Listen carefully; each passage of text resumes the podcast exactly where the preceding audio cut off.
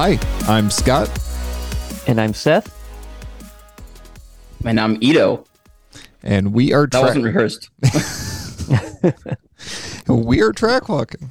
Tonight we do this in one take, you can tell. We do. Tonight we have the 2023 Grid Life Track Battle Street GT champion.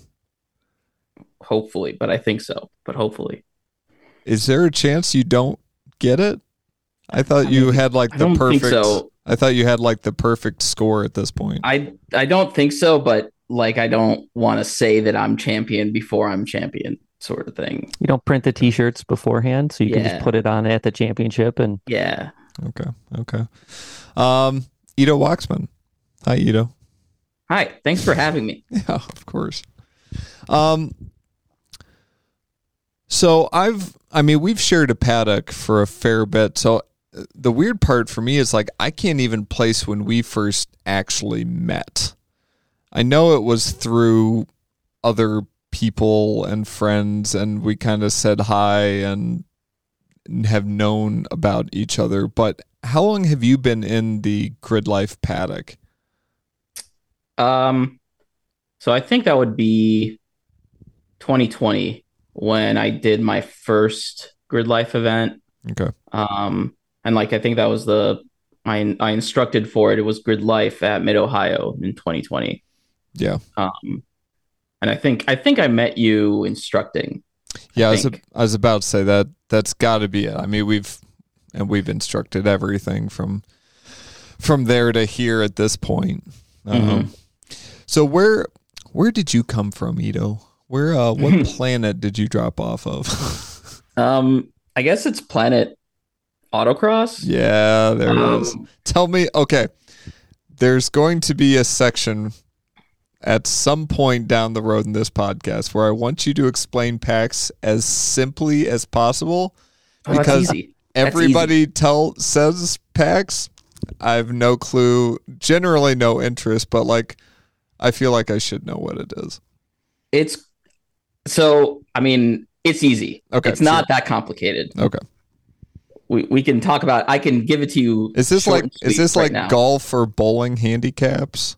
It's a multiplier that's just based off of like car speed, right? So like the way it works is this super like winged, like big wings, two frame chassis thing, slicks.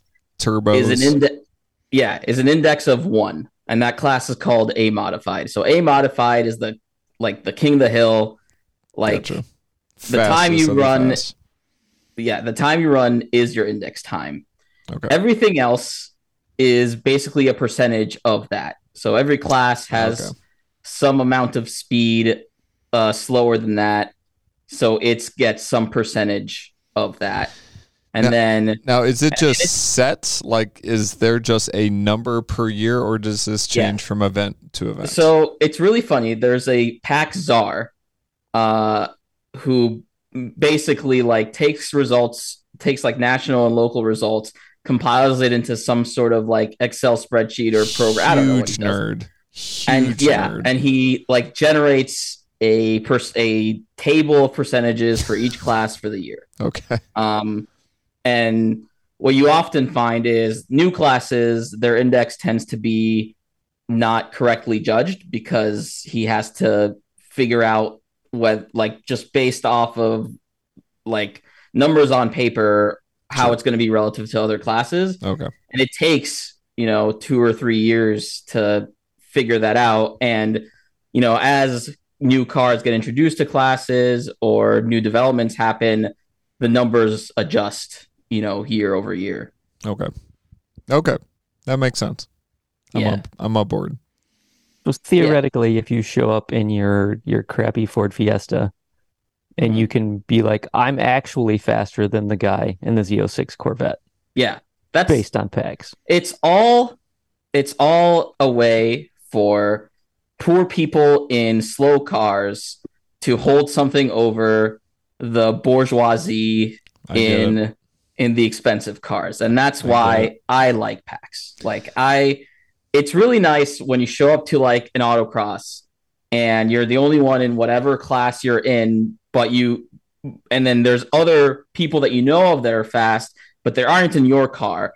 Like the only way that you can compare yourself to them is through PAX. And that's why PAX is awesome. And that's also why I think there should be a PAX in Grid Life Time Attack. That's a hot take for you right there, baby. Okay. There you go. We're starting off strong. Okay. Yeah. How cool would it be if you could have like the fastest Club TR person, the fastest street person, the fastest street GT person, and you just compare it to like the street mod, the track mod guys. Like, I don't know. I think that'd be sweet. So is there anything stopping you from doing that? Like be the change you want to see in the world here. Honestly, like, I think that would be awesome to do, but I don't have the time or energy to do it myself. See, it's actually quite easy. The Apex Pro system has an Apex score given to each lap, which is the percentage over the entire lap of the tires that you used. So you could have a 115 at Mid-Ohio, but only be using 70% of the tires averaged over the lap. Or you could have like a 140 in a slow Sunday. Well, hell, I don't even think that's a slow Sunday Cup car, but a Sunday Cup car using 85% of the tires, driving the wheels off of it. But isn't the problem with that, though, is that the Apex Pro is just going to take whatever maximum G it found during all of your sessions and say, oh, that must be the maximum possible G. But if somebody's really underdriving their car, doesn't that like artificially decrease it? It's pretty good at figuring that out. Okay. That is true. But you can see that over the course of the lap or over the course of the session. So, mm-hmm. And it'll kind of go back and readjust all the laps mm-hmm. based on the information. It does generally reset from session to session if you turn it off and then back on again. If you just mm-hmm. leave it on, it just saves all that. I think you should just go by past results. Like do this old school, build a spreadsheet, add to the spreadsheet after every event. Oh, right. Make do some data crunching here. And honestly, I don't think that's the time part of all this. I think the real time part of it will be defending yourself on the internet. Oh yeah. Off your choices. I mean that's what the PAX czar like faces all the time. Like there's infinite threads about people complaining about their index and their packs and blah blah blah, and like fortunately at the national level it doesn't matter. Packs does not matter. Like at solo nationals there's multiple tens of people in your class, so you have plenty of people to compare to. So here's what you need to do then, because the Grid Life Dino has its own Facebook mm-hmm. page mm-hmm. at this point. I think you need to make a Grid Life PAX anonymous, like have multiple contributors and just mm-hmm. post shit all the time. I mean, we've talked about it.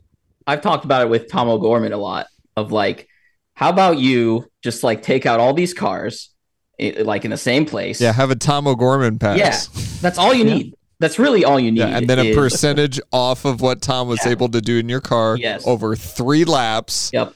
And then you can spend the rest of your life chasing that.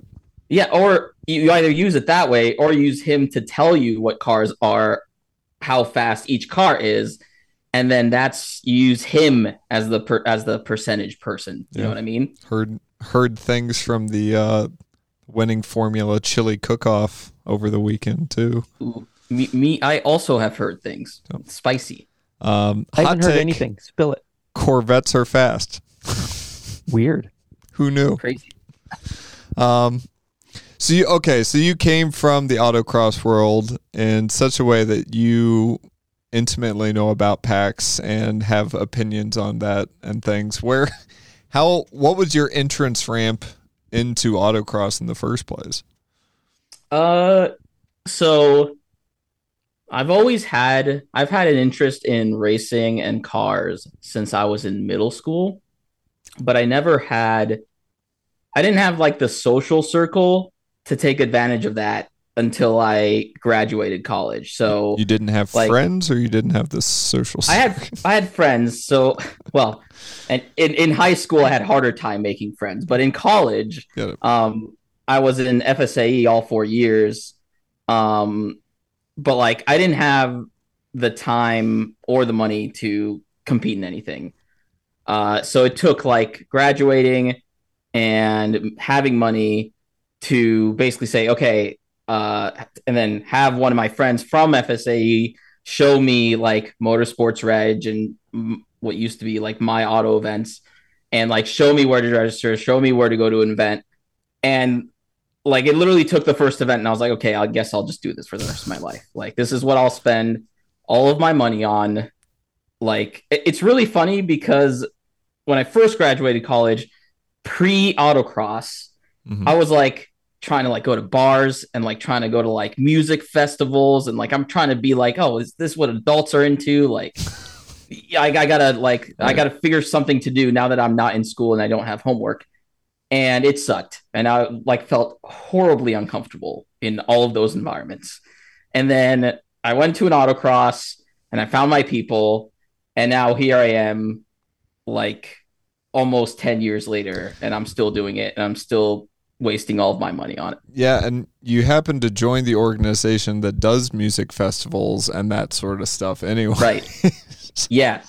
Purely by coincidence, but trust me, I did my first Midwest Fest this year, and I was still very uncomfortable during the concert. Most of the drivers I know most of the drivers I'm good friends with don't really venture over that way much, which is fine. But yeah, it's not a requirement for sure. Mm-hmm. I'm always a big believer in I'm going to experience Midwest Fest to its fullest. So I was okay, I'm going to go to the concert. I like dubstep. I'm into dubstep. So I was okay, yeah, this will be good. And it was fine. And then I got really uncomfortable when people were starting to swing on the the fences separating the VIP area from the rest of the general admission. And I was I'm really uncomfortable. I want to leave. And then I left. Yep. I get it. So what happened to you in middle school that brought you to was it a like of driving or a like of cars? Yeah. I want to know how he gets from middle school to Formula SE. Oh, yeah, man. Yeah. So speaking of a coming of age story right here. Yeah, absolutely. Well, okay. So, it all starts with liking hockey, believe it or not. So okay. I was am still a huge hockey fan. Yep. And what's your team? Colorado Avalanche. Because that's where, I was born in Israel, and then I immigrated into the US, into Denver when I was 7. And I didn't know anything about hockey until I basically until one time when my dad was given hockey tickets to the Avalanche game, and we went and we both fell in love with that sport as a whole. Yeah. So hockey was my passion until the 03-04 lockout happened. And when the lockout happened and I couldn't watch hockey, my dad introduced me to one of his childhood sports, which was Formula One. And I was enthralled with it. That was it. Once I started watching Formula One, it was that's what I wanted. That's sparked my whole interest in cars and everything. So I'm trying to remember. 03-04 was Montoya still in at that point? Yeah. Yeah. So that was, I started watching midway through Schumacher's 2004 utter domination. Every race it was either him or Barrichello, every single race. And yeah, so then I don't think Montoya was in that season. He might have been in McLaren. But then 05 was Alonso's first championship. Yep. I remember Schumacher getting passed at Suzuka to lose a championship to Alonso. Cause I started out as a Schumacher fan for whatever reason. Fortunately since then I've realized the pain and suffering that comes with being a Ferrari fan. So I'm no longer really a Ferrari fan, Becky has Ferrari apparel, specifically Carlos Sainz. That's her boy. I'm a huge fan. Carlos Sainz is a very underrated driver. Wholeheartedly agree. And then I got to be the one to deliver the news. Your boy had a fuel leak that they couldn't fix in time. Yeah, he's not racing. That was unfortunate. Anyway, so yeah, Formula One was basically what sparked my interest in cars as a whole. And I didn't really think about racing them until I started autocrossing. So it started out as purely like a technical interest. That's what drove me to go to Purdue for aerospace engineering. That's what drove me to do Formula SAE. Like that drove all of that desire. And then once I actually had like the opportunity and the money to be able to compete myself, that's when like the spark for driving, I guess, really took off. Did you know about Formula SAE when you went to Purdue at first, or is that something you found out? No, I knew, walking into it. I knew when I was applying for colleges that I wanted to do FSAE. My daughter's doing the same thing, and Purdue is one of the schools she's looking at purely because of their Formula SAE program. I was about to say, if you go to Purdue for this kind of degree, you've already shopped around and you know. I have interesting opinions, or I don't know, they're interesting to me. I have rants about colleges as a whole. We love a good rant. We do. Strong opinions make us happy. The floor is yours. All right, how do I? Now, I've had plenty of friends. My mom went to Purdue back in the day. Had plenty of friends go to Purdue. I'm not. Purdue is a fantastic research college for people that would like to pursue research and theoretical things. Go on. I don't particularly feel that it gave me much value in practical knowledge. And in fact, in my FSAE days, it was not a particularly well-supported FSAE team at the school.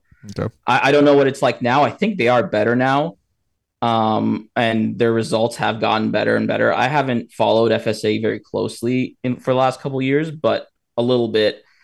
But in my time, it wasn't a very well-supported program by the school. And I wasn't getting much practical knowledge out of my classroom learning. That's all I'll have to say about that. So you're real good at math is what you're saying. No, I'm awful at math. I'm not good at math.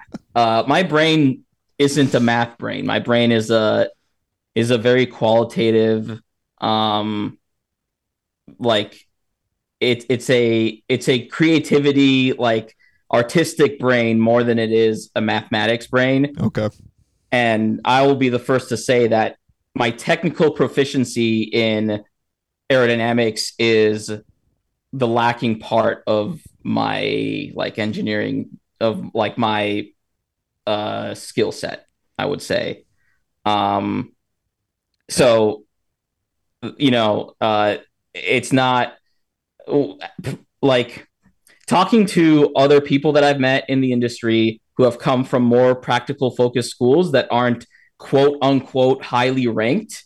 They received a lot more important training and teaching in practical application of aerodynamics, which is something that I missed a lot of in school, I feel like.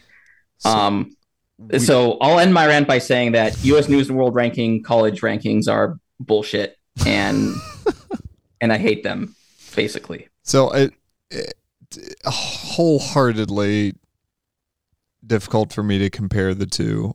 All I can say is that the seminary that I went to is one of the giants of academia, and the professors there, heads of their field, ridiculously smart. And the one consistent complaint I heard from a lot of my friends and classmates is it's all heady, like it's all academic work. Like hardly any of it is practical for pastors and ministers and chaplains and kind of all this stuff.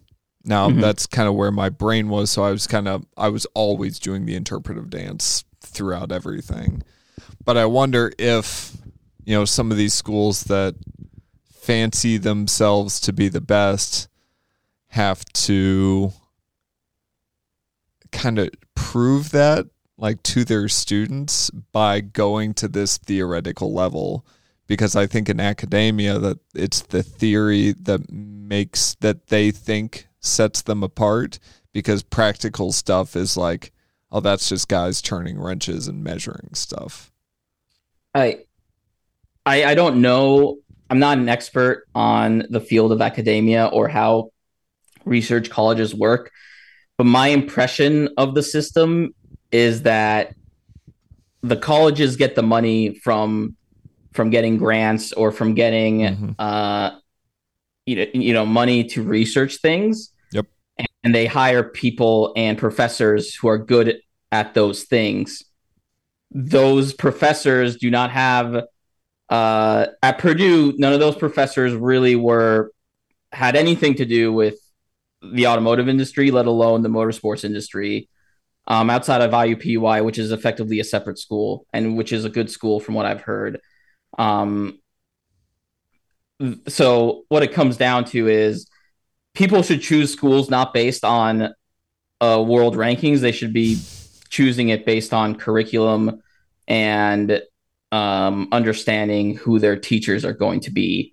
And I didn't do that. I went purely off, you know, I knew I wanted to do aerodynamics, so I went to the school that was the best at aerospace engineering that I could get into. And I don't personally feel that choice benefited me all that much. So you went into Purdue. No. What? Are we going to rehash this? No, I just want to be like, all right, so if you come out of college being like, I'm disappointed, how do you translate that into I'm successful and disappointed? I mean, I guess, are you calling me successful? I'm implying some level of success because you made it to our show. You work at Pratt Miller. I mean, that's that in and of itself is a pretty decent placement. Yeah. Well, first of all, thanks. You're welcome. I'm bad at accepting compliments. I don't know how to respond to compliments. That's all right. One. Well, we'll bring you down a notch later. No, I'm going to bring. Hold on. I'm going to bring myself down a notch. Jesus. First of all, FSAE was my stepping stone into the automotive world. I would not have gotten my first job out of college at Ford without FSAE on my resume. And then to get into... I was not hired at Ford for aerodynamics. I was hired into fuel systems. And it was through... annoying my mentor there enough to let me have a rotation in the aerodynamics group that I built something on my resume that allowed me to apply for my first actual aerodynamics job. And I do think I'm great. I'm good at talking and I'm very emotional. I'm an open book. So it's very easy for me to express passion and interest in something that I'm interested in. And I was very fortunate that Honda gave me that opportunity. And I built my whole, that's what I built my resume on. And then funnily enough, I got into Pratt Miller through a friend in autocross that I met at autocross who works there, also as an aerodynamicist, and it was through his referral that I got the job at Pratt Miller. So, hold on though. I will say it is way better to have a friend refer you than it is to make it on merit. I'll be the first to say that is a totally legit and viable way to get into a place where you want to get to. And actually that's how it's done now. You can be great at things, and if nobody knows you or gives a shit about you, it's not going to happen. Yeah. I do think I guess I've said all of that that could be interpreted as, I don't think I'm qualified for what I do. I do feel qualified, but I think a lot of fortune and a lot of luck and like personal social connections have gotten me to where I am now, which is a place that I'm very happy in. Yeah. And I refuse to give Purdue any credit for it, basically, because I'm mean and I hold grudges. That's how you feel. That's where we're at. Real quick, so you're a sweaty 17-year-old looking at going to college, and like you want to do aerodynamics. Mm-hmm. What was that? Was that like a direct result from F1? Yeah. Okay. 100%. Yeah. So it was looking again, at these cars develop and yeah, like this whole story is like was on all of my college letters, by the way. So like, that's why this is, of course, sounds so well-versed.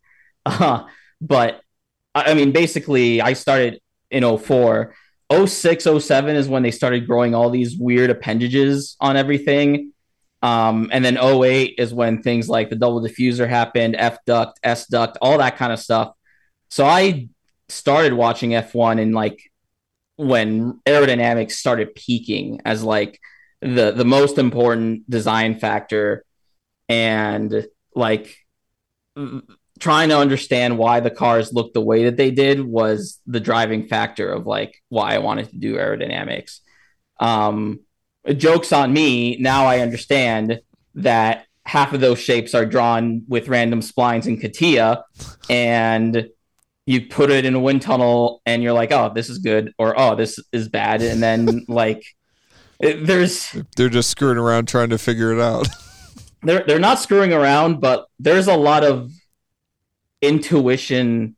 I think there's a lot of like intuition and application of like very fundamental principles that make people like Adrian Newey extremely successful. I was going to say, how do you feel about Adrian Newey and his French curve and that sort of thing? First of all, if you haven't read his book, you should read his book, because his book is like amazing. How to build a race, how to build a car. That gives a lot of insight as to like his process. And part of my, again, like part of the thing that a little bit of the grudge that I hold against my education is I don't feel like I have enough of the fundamental understanding sometimes to like get to that level. And I see that as a weakness in myself that I'm still looking to improve.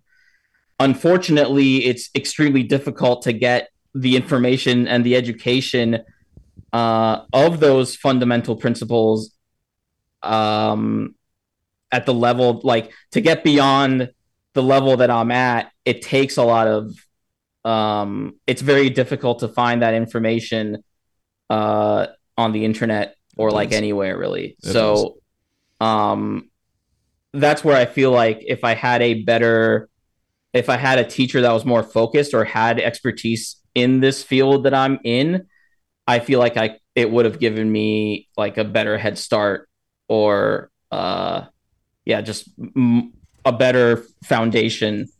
And I think the strength that I bring is creativity and outside the box thinking. That's what I bring to a team, valuable to a team. And I want to add, like, I'm putting effort into adding the more fundamental, more technical knowledge so that leads to more innovation by taking advantage of some of those fundamentals, if that makes sense. That was a cover letter if I've ever heard one. Yeah, that's you're hired. I try to bring it together. No, that's definitely hired. That's sound way smarter than I am. He is. So what would you say you do right now then at Pratt and Miller? Aerodynamics engineer. Very, very lucky to have participated in building the new GT3 car from Pratt Miller. It's super cool to see that The Mustang, right? No. That's the GT4 car. That's the Ford car. I think that's Multimatic that designs that one. That's right. Pratt Miller is known for Corvette racing. So yes, thank you. We've been developing, or we developed, I think the C5R, and then more famously the C6, C7R. Yep. Okay. Yeah. So very, very lucky and fortunate to be in that position. It's my dream job. I love it. I've learned so much in the 2.5 years that I've been there. And it's I can't say enough good things about it. I feel like we need to have like a roundtable podcast that no one would listen to, but with you, Ryan, and Tim, and we just like throw out like, all right, what do you want on this part of the car for this kind of racing, and these are your parameters, sort of thing, like, and let you guys like engineer the shit out of something. Well, the interesting thing is, if you ask my coworkers, who both have, a decade plus of experience, they'll be the first to tell you that you can't make judgments based off of like, ideas. They'll be the first to say that you need to test it. And all of my, I try very hard. And I think something that I learned, after these 2.5 years is it's really important not to make assumptions or not to make predictions based off of data that I don't have. Sure. And all of my knowledge is I have knowledge based on full-size SUVs in drag reduction, and I have knowledge based on GT3 cars in their lap time performance. Same time. A GLTC car or street mod car is not a GT3 car, and it's not a full-size SUV. That's fair. So there's a lot of things that it's very dangerous to apply principles from those things to something completely different. Yeah, I mean, but we could do like maybe not principle, but maybe like guidelines. For sure. I think I'm a lot more careful about.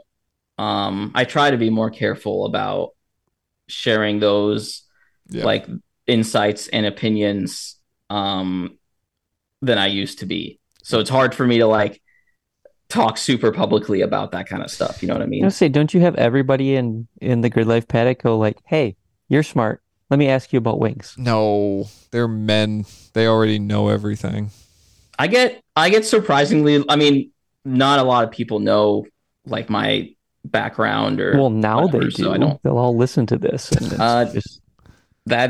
I really do enjoy like giving the best advice that I can, that I feel comfortable giving when people ask for it. And there are a lot of things I see in paddock that are fairly obvious things that I think could be easily remedied. Mm-hmm. And I welcome anybody to, ask for opinions or whatever. So quickly, what's Scott doing wrong? Nothing. His car's perfect in every way. That is false. Yeah, on the arrow on jack stands is amazing. Ouch. That's rude. Mean. It's harsh. Hey, the transmission, clutch, and flywheel are now off the engine. The engine's on the stand. Have you taken the valve cover off? So now I can work on taking the head off. So screw you, Seth. Cars are pain. Cars are pain. Oh, my God. Yeah, I saw that you're looking for a trailer. Is that true? I bought a trailer, but I don't have a truck. Okay. Because everybody buys trailers before trucks, right? That's the normal. I did. I had to have my buddy, because the trailer just showed up at Gingerman without me knowing it, and it was like, hey, I don't have a tow vehicle. Can you take this to my house, please? Yep. Yeah, I had a friend help tow the trailer for me. Luckily, this trailer was in Rochester Hills, which is like 20, like half an hour away from me, and not like Chicago or wherever. Right. So I got kind of lucky there. But yeah, now I'm trying to figure out what to tow the thing with. And my engineering optimized brain is like trying to figure out what the optimal truck would be for doing this. And it's driving me crazy. Good thing is the truck market is super reasonable right now. So you should have a problem. I mean, to be honest, used truck prices are coming down, but like new truck prices are insane. They're absolutely insane. Like, yeah, it's I can't afford to buy a new truck. Like I just can't. I'm so angry how much I paid for my used van 2.5 years later. Still angry. Yeah. So explain Street GT for the people who don't know, because it is, I don't want to say it's a strange class within Time Attack, but it's not your typical quote unquote builders class. Yeah. And I chose it because it's not a builder's class, because I don't actually enjoy working on cars. I don't get pleasure out of it. No. I do it because it's cheaper and because I want to drive. So Street GT is probably the least, outside of Sunday Cup, Street GT is probably the least builders class there is, which in the Grid Life scheme is but in like normal, like in the SCCA scheme, it's like a middle ground builders class. So yeah. Street GT is basically a class for not shit boxes. It's a class for cars that started out fast from the factory, and that you're making faster with quote unquote basic mods. In Grid Life terms, they're basic mods. In most normal people's terms, they're still pretty involved. So, there's it allows, coilovers, bushing changes, wider wheels, wider tires, everything you can do to the engine that's not internal to the engine. So basically everything before the intake ports and after the exhaust ports. So you can turbo and supercharge? No. So it doesn't allow you to change the induction method. Gotcha. Or change drivetrains or anything like that. But in terms of like bolt-ons, it lets you do a lot for that. You can change diff, all that kind of stuff. Okay. It allows reliability mods, things like that. Sure. Yeah, for like SCCA terms, it's very similar to what's known as like ST or SP, so street touring or street prepared. Okay. It's kind of like right in the middle between those two classes. And like street touring is a very popular category in SCCA autocross. It's also known as like touring in SCCA time trial speaks. Okay. And that's kind of the sweet spot for me that I really enjoy. Like find a fast car, make it faster, but don't like have to worry about adding a turbo or doing an engine swap or whatever. Right. That's kind of where the sweet spot is for me. Yeah. Things go downhill after that. So why'd you choose, what car do you drive and why'd you pick it? So I drive a C6 Corvette Z06. And I chose it because on paper, it's the car that's going to be capable of the highest power to weight and the best utilization of the maximum tire allowance. So Street GT has a maximum tire allowance of 315 section width. And that's, God, really? Yeah. That's inherently going to reward whatever the lightest car is that can fit 315s. And power, a C6 Z06 is that car, basically. So you engineered the hell out of this before you got into it. Big time. Do you have any love for the Corvette, or is it just a tool? No. I mean, I have no emotional connection to... I don't develop... I like cars, okay? Like, when I have a car, I do feel sort of emotionally attached to it. But if I want to go compete in a class, I'm not like, I'm just going to discard it like whatever and go find the car that's competitive. That's always been my attitude. Like I started autocrossing in the late summer of 2014. By fall of 2014, I had bought a car that's prepared for a class. Like I didn't mess around. I didn't like build my own car that I love oh so much that has gotten me through college, blah, blah, blah. I didn't waste my time with that. I was like, I'm going to buy the car that's competitive because in my opinion, the only way that you can evaluate your own driving is if you have zero excuses for your car. If you're, and especially in autocross, local autocross especially, where you don't have several people in your class and you have to understand how it does relative to everybody else, the only way to do that is if you have the car that is the best car for the class. Because otherwise, you can look at, this is where coming back to PAX, you can look at Index, you might be, you know, whatever, halfway down the list, but if your car is like some random also ran car with not competitive tires, how do you know how much of that is your driving and how much of that is the car? You can't evaluate your driving if the car is letting you down. So that's always been a big driver for me, is you have to get into competitive machinery if you really want to compete and if you really want to improve as a driver, because otherwise you can always stand behind the excuse that the car isn't enough. How do you feel emotionally when you don't win? I was about to say there's something in here. Surprisingly, I would not consider myself a hyper competitive person. If you talk to DJ Alessandrini, mm-hmm. he will tell you that he feels this like pain, this like tightness in his chest when he loses. I don't feel that way. I get upset when I don't achieve my best or what I think is my best. I will be much more upset with myself if I don't drive to what my limits are, or if I don't execute correctly what I know I'm capable of.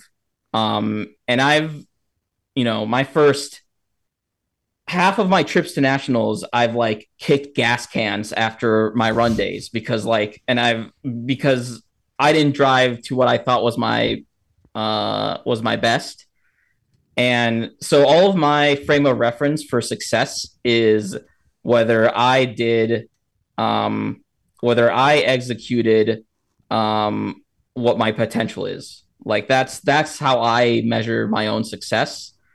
And I found that to be a lot more conducive to a healthy improvement mindset than focusing on results. I'm fortunate, and I do think that I have some natural ability or some inherent comfort with driving at the limit. So I'm fortunate that I think my best is good enough to win a lot of things. But when I don't win, it's if I did my best, if I executed to the fullest of my capabilities, then I'm fine with that. iRacing is a great example. I don't spend as much time as I should practicing in iRacing. I think it's a very useful tool for improving. But I don't judge myself when I'm sitting in like the top, you know, barely in the top 10 or top 15 and in a Grid Life iRacers race, I'm happy with that. Because I know that that's the amount of practice and the amount of time that I've committed to it, I'm getting the most out of it. And so that's really how I judge my own, like my success or whether I'm happy with something, is like whether I've executed to the best of my abilities. Yeah. And that's, basically sounds like you're describing internal versus external motivation. Like what really drives you?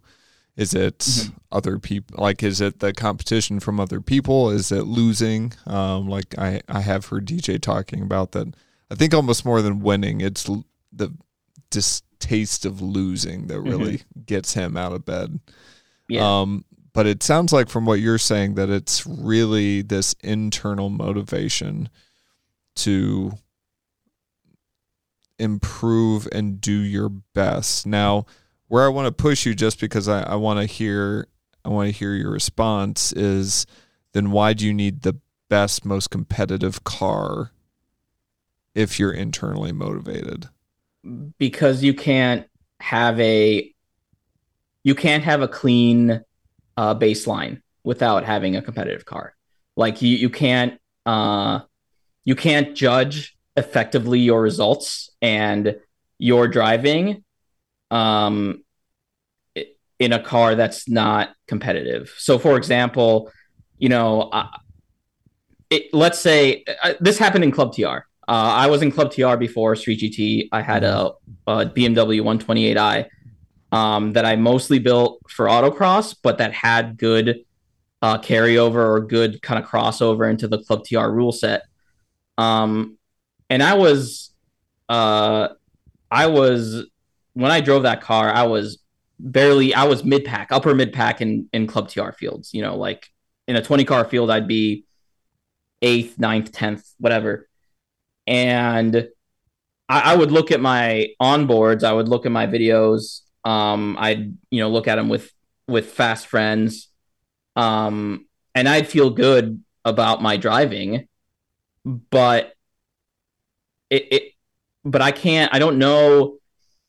It's hard. It's multifaceted. It's like, it's kind of hard to push yourself internally when the car's an excuse. So it's a little bit difficult to be like, well, I can keep, there's no reason I need to push this section of the track or this whatever if I'm not going to be competitive anyway.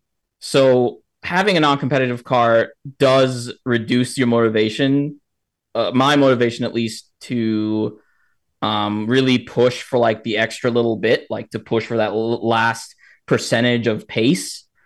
And it makes it difficult to evaluate your own progression as well. So the 128 in Club TR, it weighed 3,000 pounds without me in it and no aero. I was never gonna I'm just always gonna end up 8th, 9th, 10th, like always, because it's not a K-swapped BRZ Integra, whatever. Like, it's just never going to compete there. It's never going to be there. So I can't track my progress because where it is in this like free floating, somewhere in the middle of the pack, where if a driver that's potentially not as quick as I am decides to gut their car all of a sudden, and now their car weighs 200 pounds less than it did, and they also had wings, and now they're doing better than me, I don't know if that's them or the car. So it makes it difficult to evaluate your own driving and your own progression as a driver, in my opinion. Sounds like you need PAX. Yeah, PAX is the best. Yeah, PAX is really good. Like, it's really good for people starting out in autocross. Like, it's really good for that. Like, it's a really good motivation tool for people to push themselves to get better at a local level before they really jump up into like the national scene. I did, like, just to distract us back to that, in Houston, we've got, like, at every event, we've got 3 or 4 jacket winners that are there. Mm-hmm. And so it was always good to, like, okay, look at what they did and apply PAX and see how many whole seconds you are off where you might need to be. So that was really good because every single event you had a benchmark. Yeah. And so I feel for you with that benchmark thing and going, I don't know what's holding me back, but I'm a long way off. And there's definitely some desire to get into a car where then you can be like, all right, so it's me who's a second and a half off and I've got things to learn. Yeah. I think it's really important that you get there as quickly as you get to that mentality as soon as possible in your driver development. Like, if you want to be fast, you have to get there immediately. I think having a competitive, no excuses car is the fastest way to get yourself there. Doesn't that make it boring, though? If everybody showed up to your class and your car, would it be boring, or would you just be like, cool, we're evaluating each other and that's the important thing? It might be boring for spectators or people watching. It's not going to be boring for me. You can check like the Street GT chat. I'm encouraging people every day to get a Corvette because, like, I want to compete. I want I need people kicking my ass to push me to get faster. Like, for example, I co-drove the last autocross of the season. I co-drove with Tom in a friend's Camaro 1LE, and he kicked my ass. He absolutely just obliterated me. So it's like, I need that. Like, I need that constant like push to like really to keep the motivation up. And I guess that is externally driven. Not all of my motivation is internal, but the external, that external motivation is still really important. And it is driven by like, I see what he can do and I'm like, okay, what do I need to learn to be able to do that? And I enjoy that process of like breaking that down, internalizing that, and then executing on it and trying to be faster. So if you bought a car when you were younger to go autocrossing with, and you bought a different car to go to Street GT, how many cars have you sold and bought for specific motorsports classes? So let's see. Yeah. Okay. Take your time. So let's go through them. I've owned. Okay. My first car ever was a GTI VR6, and that was just because I wanted something unique growing up. Okay, I sold that when I went to college. In college, for my first internship, I bought an NB Miata, 99 Miata, that was super clean. And the only reason my dad and I bought it is because it was the only one we could find on short notice, and it was better than every other car that I could find in Indianapolis at the time. Had it through college, whatever. First competitive autocross car that I traded that I sold that to buy was an NC Miata for a class called Street Touring Roadster. Spent a year in that, saw that the S2000s were more competitive, sold the NC to buy an S2000. I had that for 2 years. I sold that to buy a 5th-gen Camaro SS1LE to compete in the muscle car-based stock class, because it was more competitive and I wanted to haul tires in the car with me. I sold that after a year to buy an E92 M3 because that was the car, like the car in that class. And then I had that for a year. I went to the spec autocross class called Solo Spec Coupe, which is FRSs and BRZs with like minor suspension stuff. Okay. So I bought one of those. That's the first car. That's the car I went to my first Grid Life event with. I think I only did HPD in it because like I knew it wasn't going to be competitive in anything. And then I did the 128 to compete in Autocross STX, Street Touring Extreme, and Grid Life Club TR. Back when Club TR was going to be not going to be this arms race that it is now. And then I got sick of that and I wanted to focus on Grid Life, on competing in Grid Life. So I went to the Corvette. So I guess, I don't know, it's like 7 or 8 cars, and I've owned a total of like 15 or 16 cars in my life. Dang. You've owned way more cars than I have. I would say that sounds like not even high numbers to me. I'm like, all right, that all sounds reasonable. When you don't... Hold on. That's... Don't take that as a compliment. This man has more motorcycles in his garage. There are well-known people and individuals in the autocross community who have car numbers in the hundreds. Yep. So it's a problem. It's not, I'm not anywhere near that. But it's easy to discard and get new cars when you don't really build emotional connection to cars. So I'm a car psychopath. Like, yeah. I'm just like, whatever. You've served your purpose. I'm out. That's See you later. Probably part of my problem, to be honest, is like, when I got into this whole car thing or the whole racing thing, like I got this Miata knowing that I was going to see competition one day, maybe wheel to wheel, probably time attack, because I was just in the Grid Life circle and that was all there was at the time. Mm-hmm. And then once, wheel to wheel came around, the K-Swap Miata was the thing, which made a lot of sense because even in time attack world, like you're going to need to do that anyway. Right. And then all of a sudden, you know, it was S2000. Well, it was K-Swap Miatas. Then it was S2000s. Now it's Corvettes. And, I mean, I genuinely don't know what the next thing. I mean, the BMW E46 is still a great choice as well. Like, there are some cars right up there. Miatas are not one of them anymore. It's hard enough for professional race organizations to create equal, like, balance of performance. Yeah. So I've a little bit given up on the idea of a small organization like Grid Life figuring that out. That being said, I think there is a meta. I think the rules could be better written so that there's less of a meta, but I'm not in GLTC, so I'm not gonna try and and I've often said that the rules, the shaping of the rules, I guess I can't say I don't care, but that is not at all where my energy and my attention is at. Yeah, I take the similar attitude. Whenever I've been in an autocross class or whatever, and there's rule changes, like I'm just like, whatever, I'll just change the car to accommodate those rule changes, and I'm just going to keep competing. Like, it does, everybody has to abide by the same rules. Right. It doesn't matter.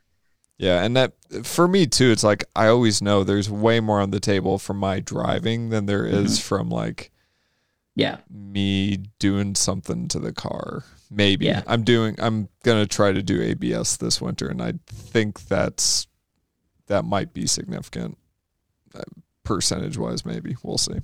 Mm-hmm. It's all tiny drops in the bucket at this point. So, all right. It just keeps sucking more money. Like the hobby just keeps. It just, you have money. Ends. I'll take the money. That's the car. The car's like, I'll take the money. Give me the money. It is a bottomless hole. It will take as much and more. Yep. And that's why setting up proper boundaries around it is really important. And if I know something from people, is they don't know how to set healthy boundaries. What do you mean? Exactly. You're supposed to limit how much money you spend on it? Why didn't anybody tell me this? I'm not your dad. I'm not going to tell you a damn thing to do. My poor wife. My poor wife. Yeah, how's your wife cope with all of this and you traveling? Yeah, that's a good question. And spending money on 13 cars or whatever it is. She is supportive of me to the extent that I don't financially ruin myself and our future. Okay. So your healthy boundary is your wife's line in the sand.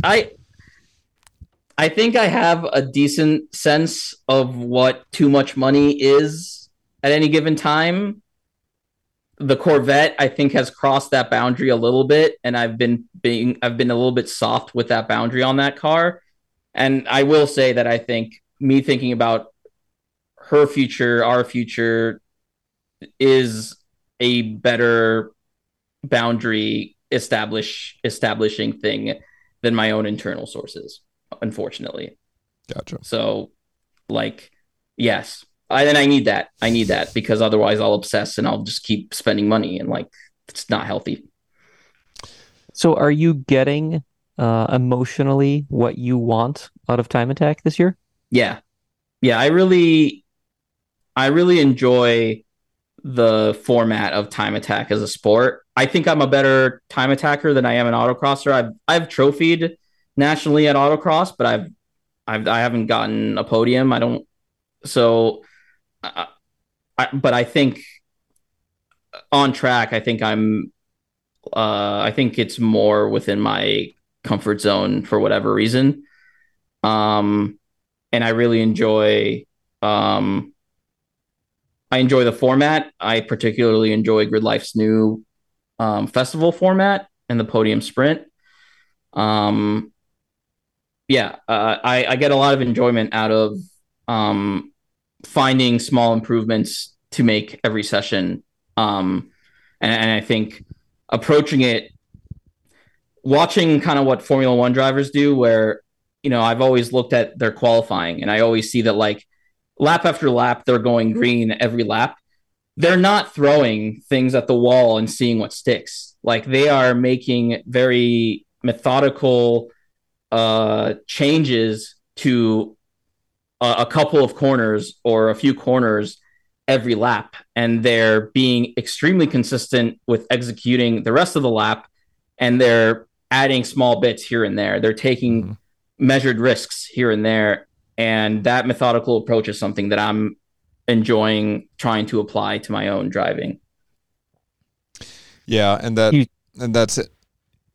You know, since you're an instructor as well, we kind of see that with our students, like the going from one session to another. It's not just like, we'll go faster this next session, you know, break later this next, like, it's that kind of input is harmful.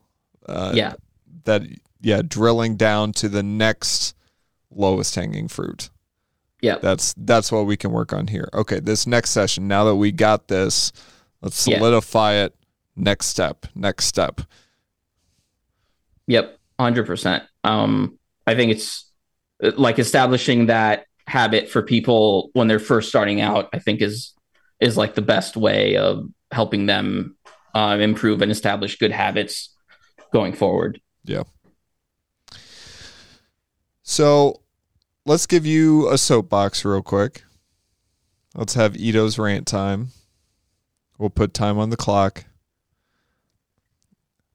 Biggest aero gripe amongst the paddock. It can be car specific, it can be element specific, or approach. Whatever you want, but aero wise, the biggest gripe you have. Missing fender liners. Yeah, talk about that. Like it if you're running like a splitter or something, and you're, you know, that is somewhat dependent on wheel well pressures. You know, if you don't have fender liners, you're just moving all of your cooling exit flow into your wheel wells, and you're just like pressurizing those wheel wells, and that's just like reduced. Splitters are going to be less sensitive to that than front diffusers, underwings, but still, you're increasing drag, because you're just throwing a whole bunch of dirty air into all your suspension components and your wheel and blah blah blah. And that also ties into like not having proper sealing towards your radiator, things like that. That are very like low hanging fruit that helps anybody. The better airflow you have going through your radiator, the more of it you can block when you don't need that extra flow. And that's going to give you less drag. That's going to make more front downforce, things like that. Okay. So yeah, but it starts, I think, like I look and I see like completely missing fender liners, and I'm like, okay, like this is really unnecessary. But it's what race cars do. I don't know. Have you looked at GT3 cars? They have fender liners. I have. Crazy. I have. It's one thing at PRI I actually look specifically at, and some of the ones I've seen are actually like a Kevlar molded liner, and it's that was something we had Tim and I had looked at a couple of years ago. It's like, what are race cars, because they're hidden and they're way under there, like it's really genuinely hard to see what they're doing with that sometimes. So I was specifically like getting my head underneath these cars to look, and yeah, they're pretty well sealed up, you know, besides whatever moving components and hoses and arms and things are sticking through there. Yep. You know, and I spent a week of my life making it so that I could take out my fender liners in my Accord with zoos. Like each of my fender liners is held in with like 6 zoos, and I can go and go click, click, click, click, click, and pop the fender liners out and do anything that I need behind them. And everybody was like, "That's the dumbest thing in the world," and I was like, "Best thing I did to my car." Yeah. And it is completely idiotic, but I love it. I love everything about it. It's my favorite. Yeah, thing. That's the best part, is when you obsess over things that like are seemingly small, but you really like. It bothers me when like, you know, are wrong. Like fixing it is is satisfying. Yeah. One of the things that we kind of continually work on, and this last year I haven't been able to work on it too much, but make the under tray and front bumper as easy to take off and put on as possible. Yeah. And the under tray is pretty damn easy. The radiator ducting is pretty damn easy. The bumper is a work in progress, but it's not bad. Just make the hardware match, so you only need one size wrench. Nothing's more infuriating when you go to take an under tray off, and you're like, all right, I need a 12 and a 13 and a 14. And I'm like, there's a lot of requirements in the background happening from a variety of different functional groups that are driving choices for hardware and mounting methodology. And it's a pain in the ass. It just is. And as cars have advanced and become, companies have gotten all this feedback from a century of people driving their cars, they develop these very specific requirements to prevent bad things from happening to their customers. And that just drives a whole bunch of requirements that end up the last thing on the totem pole is they have to switch to this socket. Oh, woe is them. But at least it'll never fall off, or it can withstand this much impact, or blah, blah, blah, whatever. There's a whole background of functional requirements that drive all of that stuff. It's a thing. But when you're building something and you choose the hardware and you choose multiple sizes. Oh, yeah. That's infuriating to me. Yeah. Yeah, for sure. Yeah. Yeah, I need quick release everything, basically. Absolutely. Zoos are the best things in the world. Yeah. I love them so much. They're great. I need to get on it. For some reason, figuring out the depth and all that stuff of what you need just still confuses the hell out of me. I need to just look at it for longer. I haven't looked at it for very long. So. Be willing to make mistakes, because you can buy them in different lengths. Yeah, but money. Well, McMaster Car is your friend. It is, and they ship so quickly. Well, probably to everywhere at this point, but it's okay to just buy a couple in each size and be like, all right, this is actually the size I need, before you buy 100 of them. Or be like me and never prep a car to a level where you're doing custom fabrication like that. No, and then you avoid the whole problem. Stupid fun stuff is fun. That's why it's stupid and fun. So the fun part is driving, not the building. Yeah, driving is too expensive. So you won the thing this year. Is there still a challenge for you in staying in it next year? Absolutely. Okay. The car has. I focused this last season on the highest, I think, lap time sensitivity things that I could do, which was the widest possible tires and all the power. And the car drives like a horse-drawn carriage because it's on leaf springs, which is a horse-drawn carriage technology. Yeah. So it's not necessarily because of the leaf springs. It's because GM designed it for old men to do 160 miles an hour down some random highway. I don't know. Yeah. Car. I mean, the car is really difficult to drive right now. And I'm looking forward to making it less difficult to drive next year. So how much are you spending on shocks this winter? That's complicated. Nope, it's not. There's a price tag on help. That. I'm looking for partners to help develop that part of the car with me. I'm still kind of looking for that. I'm talking to a couple people. I mean, whatever it's going to take, I'm going to do it for next year, because I'm not spending another season on leaf springs, on the stock leaf springs. That's not happening. Yep. Anyway, I'm trying to figure that out. But good shocks are really expensive. So yep. I took a zero APR credit card out, and to make the financial decision less bad. Wow. And my wife is aware of this. Sounds terrible. My wife is aware of this, so I'm not hiding anything, but I hate it.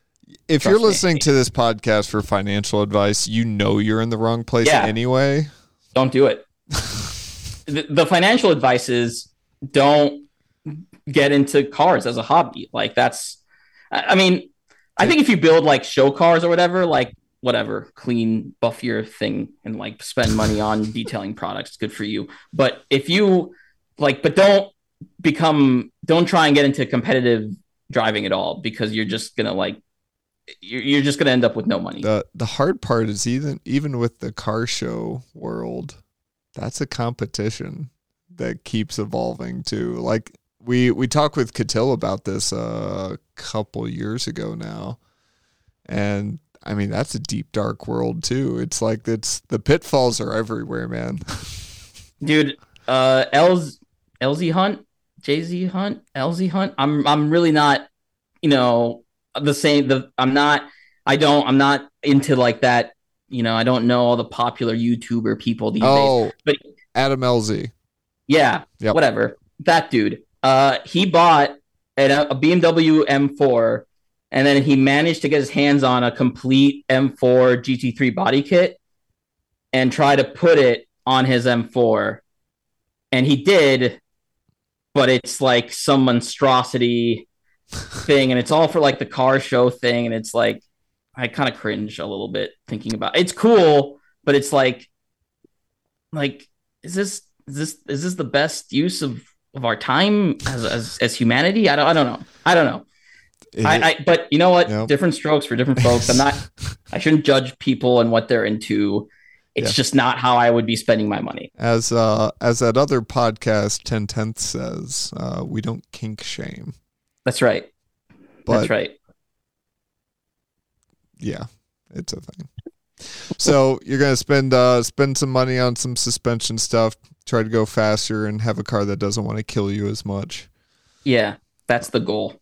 Good. Are you hoping competition shows up to like really push you? Say that again? Are you hoping competition is there next year to like force you to be the best version of yourself? Yeah, absolutely. And I mean, I'm not trying to take away from the people that are there now. People like Andy, Kevin, those guys. I mean, Jackie has said he's going to street mod with that M2. All those guys are great competitors. I really enjoyed competing against them. They really pushed me as well. But I welcome like any new competition or any more prep level and more, faster builds, because that's the only way that's going to be my motivation to also keep pushing myself. Nice. Well, do you have anybody to thank or say hi to besides your incredibly awesome wife? Yeah. Allie, I love you. You're the best. My parents for raising me and giving me generational opportunities to like get the education that I got. More pluggingly, Hawk for supporting me last year. They helped a lot with brake pads, brake fluid and stuff. I hope I can... I hope I can come back on and talk about more sponsors maybe next year. Yeah. Come on by, man. We'll talk. I was really crap at doing the actual track walking series this summer because I was tired and things were falling apart. So I didn't quite have the bandwidth to just like walk around a track with a microphone looking at camber and grooves. Sorry, go ahead. No, that was it. I feel like I like talking about the techniques of improving as a driver and like the things to look for, and I feel like that's something I didn't hit enough on here. Yeah. So I like talking about that kind of stuff. Yeah. Well, let's look forward to that next year. I think that'll be a good one. We'll pick a track I haven't walked before. I actually have never walked. I've walked NCM. That's all I walked. I've never walked. Oh, I walked Gingerman at Midwest Fest in the dark. That was fun. But yes. Well, that's about it. They're repaving Mid-Ohio too, right? So yeah. That'll be a whole new experience. I have a rant on that. I am so devastated that they are repaving. It's good and bad. I also really enjoy the low grip surface, although I hate it in the wet, and I know you have opinions on that. I do. They're wrong. Strong ones. They're just wrong. But I'm looking forward to a lot more grip and faster laps with some new pavement. I think that'll be sweet. Well, how dare you come on this show and call me wrong, sir. I'm just saying. Ice rink, I don't like driving on ice rinks. That's just me. It's not what I'm into. But I don't kink shame. Yeah. That's what you're into, man. Go for it. We are at Track Walking Podcast on Facebook and Instagram. Track Walking Chats on Facebook is where we hang out the most. If you could leave us a rating, share your favorite episode, do all that stuff. It helps us out, and we like to be helped sometimes. So thank you, Ido. For the three of us, I'm Scott. And I'm Seth. And I'm Ido. We'll talk to you next week.